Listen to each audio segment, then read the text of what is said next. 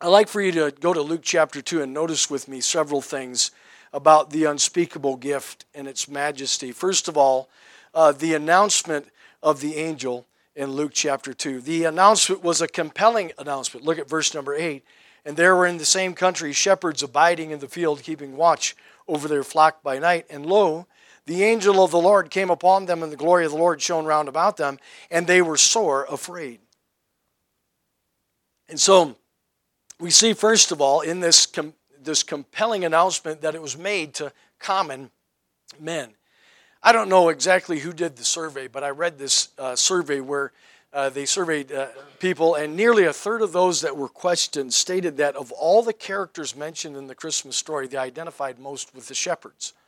The uh, shepherds uh, in that day would have been your average, ordinary, um, everyday working people. And of all people, think about it, of all the people, they were the ones that were invited uh, to come see the birth of the King of Kings. And so it was a compelling announcement made to common men uh, it, that commanded their attention. Uh, we see in verse number nine that the shepherds were sore af- afraid. They were afraid because it commanded their attention. It was something that would have been quite uh, startling, I would think. I look for a picture to kind of depict this event that took place, and I put it on the front of the bulletin. You can look at that later. Don't look at it now, right? And uh, just this idea of what it must have been like. You know, here they are doing their job, and all of a sudden, all this wonderful thing takes place on that starry night in Bethlehem on the hillsides that surrounded uh, surrounded the the city there. But they uh, they were sore afraid. The Bible tells us. Yet we find that this announcement was not only uh, uh, compelling, but it was comforting. Look at verse number 10.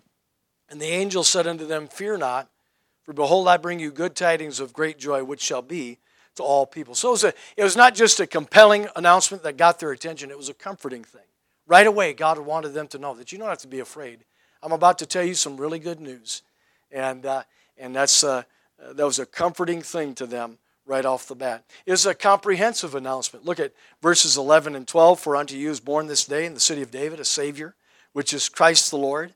And this shall be a sign unto you. You shall find the babe wrapped in swaddling clothes, lying in a manger. And suddenly there was with the angel a multitude of the heavenly host praising God and saying, Glory to God in the highest. We'll get to that in just a second. But it was a comprehensive announcement. The place was fulfilled. He said it's going to be in the city of David in verse number 11.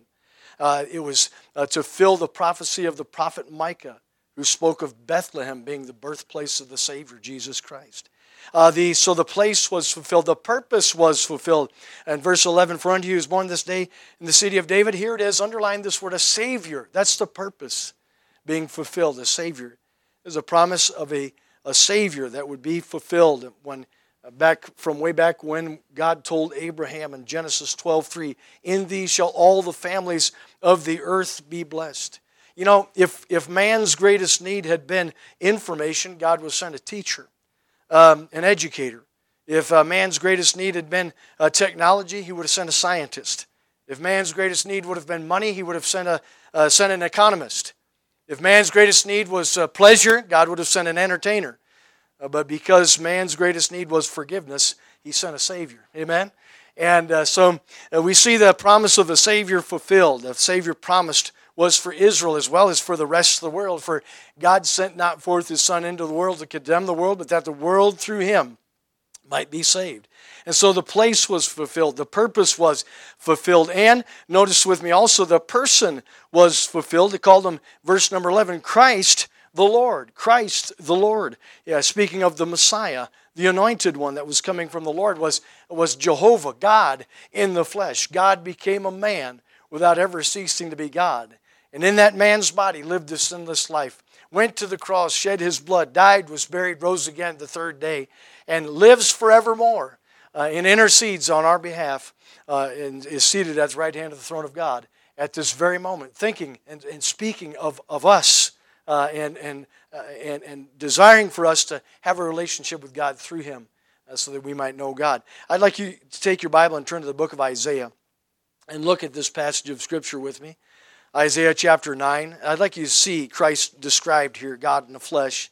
I'd like you to take note of these things in Isaiah chapter 9 and verses 6 and 7. It'll be a familiar passage, but I want you to see it.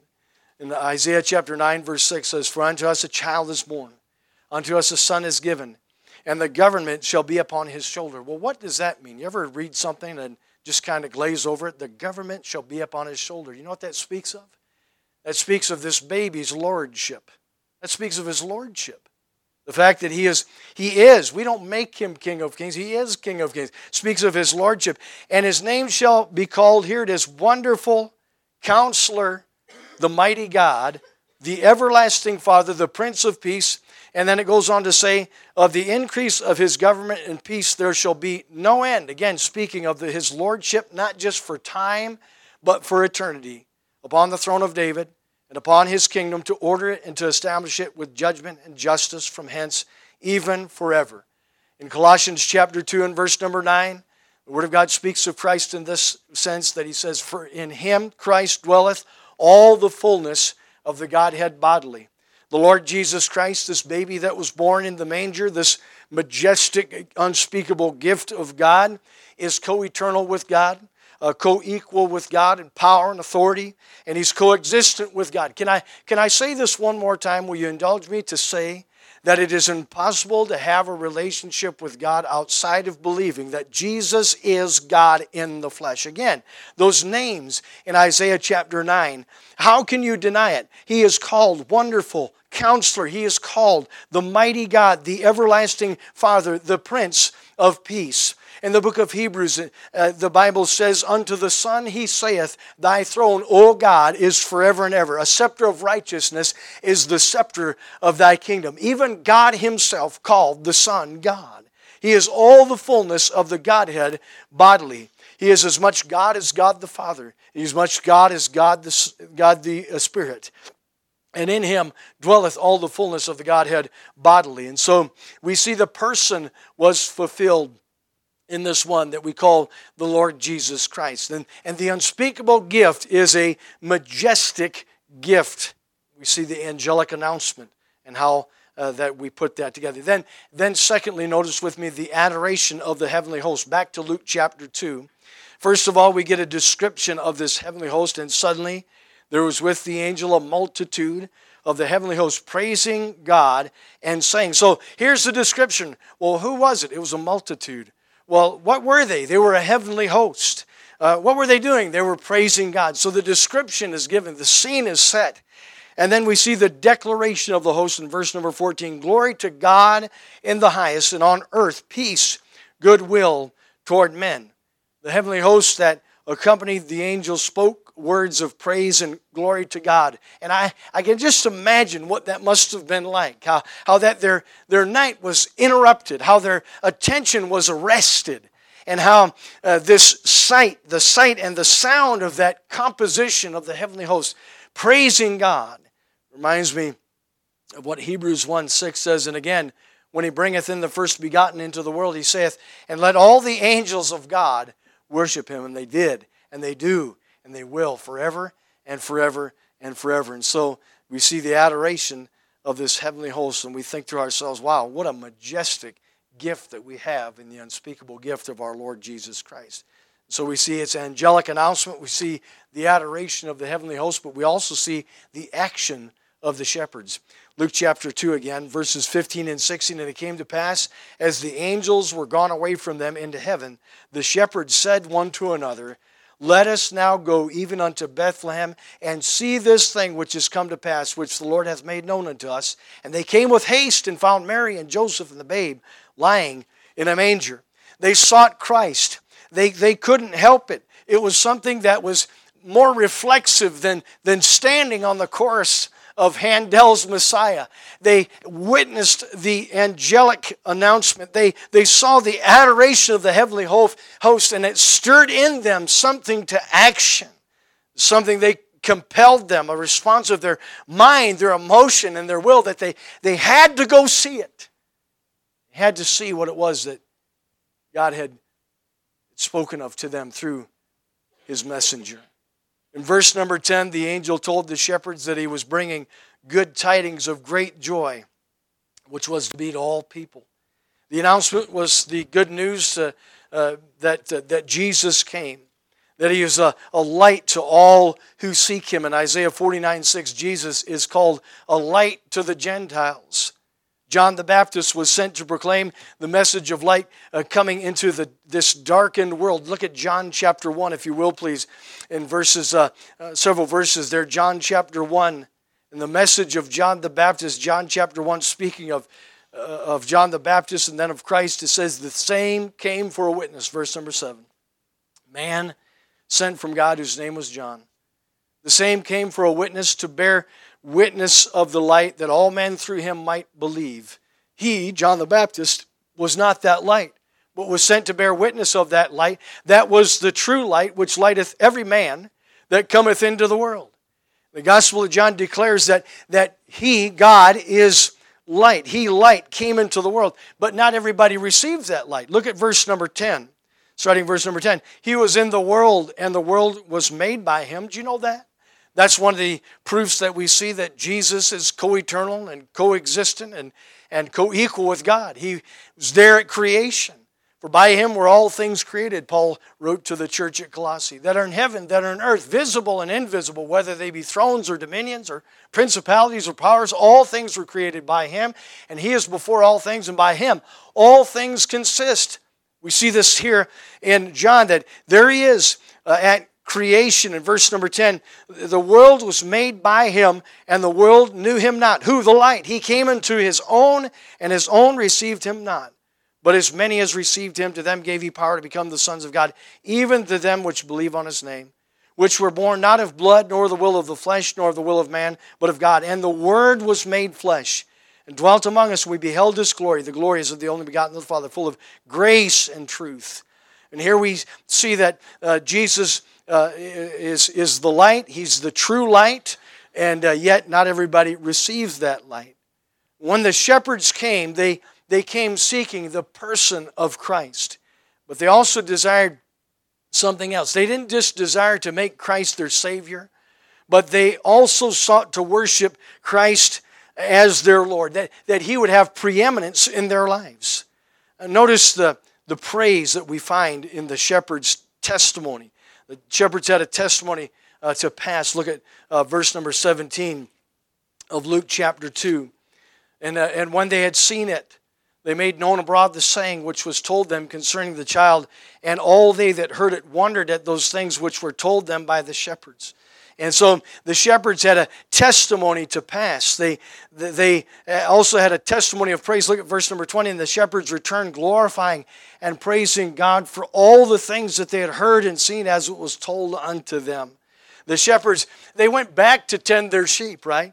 They, they went back to their routine, but they went back changed. They went back changed forever. They glorified God and they couldn't stop telling others about it. And folks, when a person meets the Savior, it changes them forever. They, they had a testimony to pass, and it was a testimony of praise. There's somebody else that had a testimony we find in this same passage of Scripture, and it was, it was Mary. And she had a, didn't have a testimony to pass or praise necessarily. The Bible tells us in verse number 19 she had a testimony to ponder. But Mary kept all these things and pondered them in her heart. The word kept there that we find in verse number 19 is translated from the Greek word, which means to keep within oneself, to, to keep a thing in mind lest it be forgotten. Mary couldn't get what happened out of her mind. The, the majesty of that moment when these common men came and fell at the feet of her baby. Can you imagine? God's Son, and made him their Savior and their Lord. Those shepherds came to uh, place their faith in Christ and then to make him their Lord. They bowed at his feet. And Mary couldn't get that out of her mind. And uh, the truth is, neither should we. And so, here, you know, kind of all this story and kind of all this information to give you, to ask you this question, to draw this, come to this conclusion do, do you have a testimony? What is your story?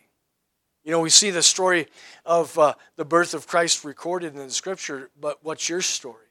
The shepherds had a story to pass, didn't they? They had a story of praise. If we were to be able to speak to Mary today, there's something that she pondered in her, heart that she couldn't get over. What about you? What about you? What is your story? What is your testimony? Uh, is uh, are, are you one that could say that I've done as John spoke of in John chapter 1 who I've believed on the Lord Jesus Christ? Has your life been changed? Have, have you been made a new creature? Uh, the Bible tells us again in John 1.12, we read it just a moment ago, but as many as received him, to them gave he power to become the sons of God. Are you a child of God? You might say, well, everybody's a child of God. Well, that's what the world says, but that's not what the Bible says. The Bible does say something similar, but it, it has more to it. And the Bible says that we're all the children of God. How? By faith in Christ Jesus. That's, that's how we have a relationship with God as His child. When we place our faith and trust in the person of Christ and we, and we believe what the Bible says about the Lord Jesus Christ, that, that He's God in the flesh and that He paid the pardon for our sin, that He paid a debt that, that we owed that he became sin for us who knew no sin, that we might be made the righteousness of God in him. Has that been your testimony? Do you have that testimony? Have you been changed? Uh, do, you, uh, do you have a, a, a, testimony of praise? Have you been able to get over it? You know, have you, or have you pondered it in your heart, all the wonderful, majestic things that God did when He saved your poor, rotten, sin sick soul? Oh, I tell you what, it's a wonderful thing to know that you're a child of God. As many as received him, to them gave he power to become the sons of God, even to them that believe on his name. Born not of, not of blood. It's not that, uh, you know, I, my testimony cannot be that I was born into a Christian family. I was. I thank God that I was born into a Christian family, but, but that doesn't give me a relationship with God. Uh, John 1.13, not of blood, nor of the will of the flesh, for by grace are you saved through faith that out of yourselves it's a gift of God, not of works, lest any man should boast. There's not going to be any boasting in heaven save the boasting of the cross. So it's not by works that I've done. It's not that I'm a real nice guy, because the truth is, if you knew me, I'm not a real nice guy. I've sinned. All have sinned.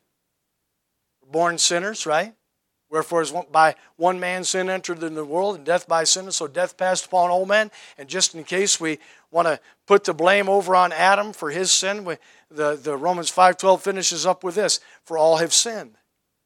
And we've, we've all sinned, every one of us, Romans 3.23, for all have sinned and come short of the glory of God. And so, so my good works, even if they outnumbered my, my, the number of my sins, wouldn't give me a relationship with God because what John 1.13 says, not, a, not of the will of the flesh. Listen, I don't think there's a sane person in this world that wouldn't want to have a relationship with the one that created them. But it's not going to be by good works. It's not going to be by the, by, by the flesh. It's not going to be by being born into a Christian family or you know, having a grandfather who was a Baptist preacher or any other denomination for that matter. That's not what's going to give you a relationship with God, nor the will of the flesh, nor the will of man. That's what John 1.13 goes on to say. I think very well-intended parents uh, do things like have their children baptized, and, and I think very well-intending people do things like uh, get baptized for those that have, have died already. Baptism for the dead. But my friend, it's not by the will of man that somebody has a relationship with God. It's of God. That's why God sent forth His Son into the world that He might uh, not condemn the world, but that the world through Him might be saved. Listen, the world's condemned already. Somebody has asked the question why would a loving God uh, send somebody uh, to an eternity, spend an eternity separated from Him in eternal destruction, in the flames of destruction. Why would a loving God send anybody to that place? Well, the fact is, He doesn't send anybody there to begin with, they're already on their way. What God did do was send His only begotten Son so that they could have a way out. That's what He sent. God sent forth His Son into this world that He might save them. Jesus Himself said, I'm come to seek and to save that which was lost. And those shepherds understood the prophecies and they, they watched those prophecies fulfilled through this little baby that they were told about from that angelic host on that majestic night in the hillsides of Bethlehem when the greatest composition uh, that was ever written about our Lord and Savior was spoken by an angelic host. And they, they reflexively had to, had to go see it to see if it was true, to see if it was real. And they, they found that babe wrapped in swaddling clothes, laying in a manger, and fell down before that little baby, trusting that that was the one that God said was coming the anointed one, the Messiah, the Holy One that would save his people from their sins. And they placed their faith and trust in that little baby wrapped in a manger. What a majestic scene and they bowed before him as their Lord. What is your testimony? Do you have a story? Has there been a time in your life, I'm just saying this different ways to get to the same point. Has there been a time in your life when you've trusted in Christ alone as your only hope of a relationship with God and a home in His presence for eternity? Has there been a time when you've said, uh, consciously made the choice, I'm turning from everything I thought would give me a relationship with God, and I'm trusting in Christ alone. Biblical faith requires three things it takes knowledge. You got to understand what it is that God requires of us, right? That, that, God, uh, that God demands of us. So there has to be a knowledge there, certainly. Uh, that's part of biblical faith. Part of biblical faith is conviction. In other words, conviction is, you know, I believe that to be true. For example, when I say, For all have sinned and come short of the glory of God, and I, I talk about all of us being sinners, I, I got this feeling that there are many people in the congregation that said, Yeah, we sure are. That's called conviction, right? You believe it to be true. And so you have a knowledge of God's word. You know what God's word says, but then you also have a conviction about it that, yes, I believe that to be true. But that's not the end of biblical faith. There's a third thing that is required for biblical faith, and it's trust and you are going to trust in something. Whatever it is that you believe today, you believe it because one of three reasons, really. And you can boil it all down to this. Whatever it is that you believe about anything comes down to about three basic reasons. And we've talked about this in the past few weeks. Either because somebody told you, or because somebody else has said so, because somebody else did the research, and because they conducted the experiment and, and they came to a conclusion. And because they said this, you take them at their word. So your belief is based on what somebody else has told you. Here's the problem the words of men change all the time. And so, what this man said and this person said after conducting this experiment. The another person said i don't necessarily believe that to be true and they conducted a, another experiment and they found this to be true. And so now this uh, this fellow over here he's got a group that follows him and this person over here has a group that follows them because you know they're placing their faith and trust in what somebody said whether that's organized religion or unorganized religion. What you believe today is based on either what somebody has said or, secondly, could be based on your own personal experience. What have you experienced? What have you been able to taste, touch, see, hear, smell? What empirical evidence have I, uh, have I been able to, to witness myself? Well, here's the problem with that our experiences change as well, always changing. So, that's not a reliable source for authoritative truth either, is it? Our personal experience. No, it's not. Or thirdly, you can believe what you believe because God has said it. And that's what trust is. Trust is saying, repentance is saying, I turn from what man says. I turn from what I think, want, and feel, and I trust what God says. I don't understand it. I can't wrap my mind around all of it. But if that book says it, then I believe it. And it doesn't matter if I believe it or not, it's still true. And so, everybody in this room, whatever they believe, there's a statistic which I've read states that there's over 4,000 systems of belief in this world. And every one of them disagrees with each other in, at some point. So they can't all be true. And every one of those 4,000 systems of belief is based on what somebody else has said or what somebody has personally experienced, or one of them is based on what God has said. And when you place your faith and trust in Christ, what you're doing is you're saying, you know what? I know what the Word of God says. I believe it to be true. And that's where I rest. That's where I put my trust. What is your testimony? What is your story? Perhaps you're sitting here today, you've trusted Christ as your Savior. Let me ask you this question Is He your Lord? There's a difference. You see, those shepherds, when they came to the Lord Jesus, that find that little baby wrapped in a manger, they wanted salvation. But they're also willing to take responsibility for it and, and bowing down themselves to the King of Kings and Lord of Lords and making him the master of their lives. I don't think that's necessary for salvation, but I do think it's necessary for victorious Christian living. We sing the song, I Surrender All. What have we really surrendered? Really? What have we really surrendered? Have we really made Jesus our Lord? Or do, are we just like uh, many people? We want the benefits of salvation. Oh, I want to I want to be able to say, I love God. I want to be able to say, uh, I know for sure when I die I'm going to heaven, but I don't want any of that responsibility stuff. I don't want my life to have revolve around Christ. You know? But if Christ is King of Kings and Lord of Lords, doesn't it only make sense that he would rule our lives, has right to rule our lives? I mean, you came to him and received salvation. Doesn't it only make, make sense that he's got a right to rule and reign in your life? Or are you like many that we've described, that they want the benefits of salvation, but none of the responsibility? I call that spiritually shacking up. It's like people who, you know, don't exercise the covenant of marriage. They enjoy all the benefits of marriage. Amen. But none of the responsibility. And the first time, you know, a hardship comes that they don't like, they just go their separate ways. It's very convenient.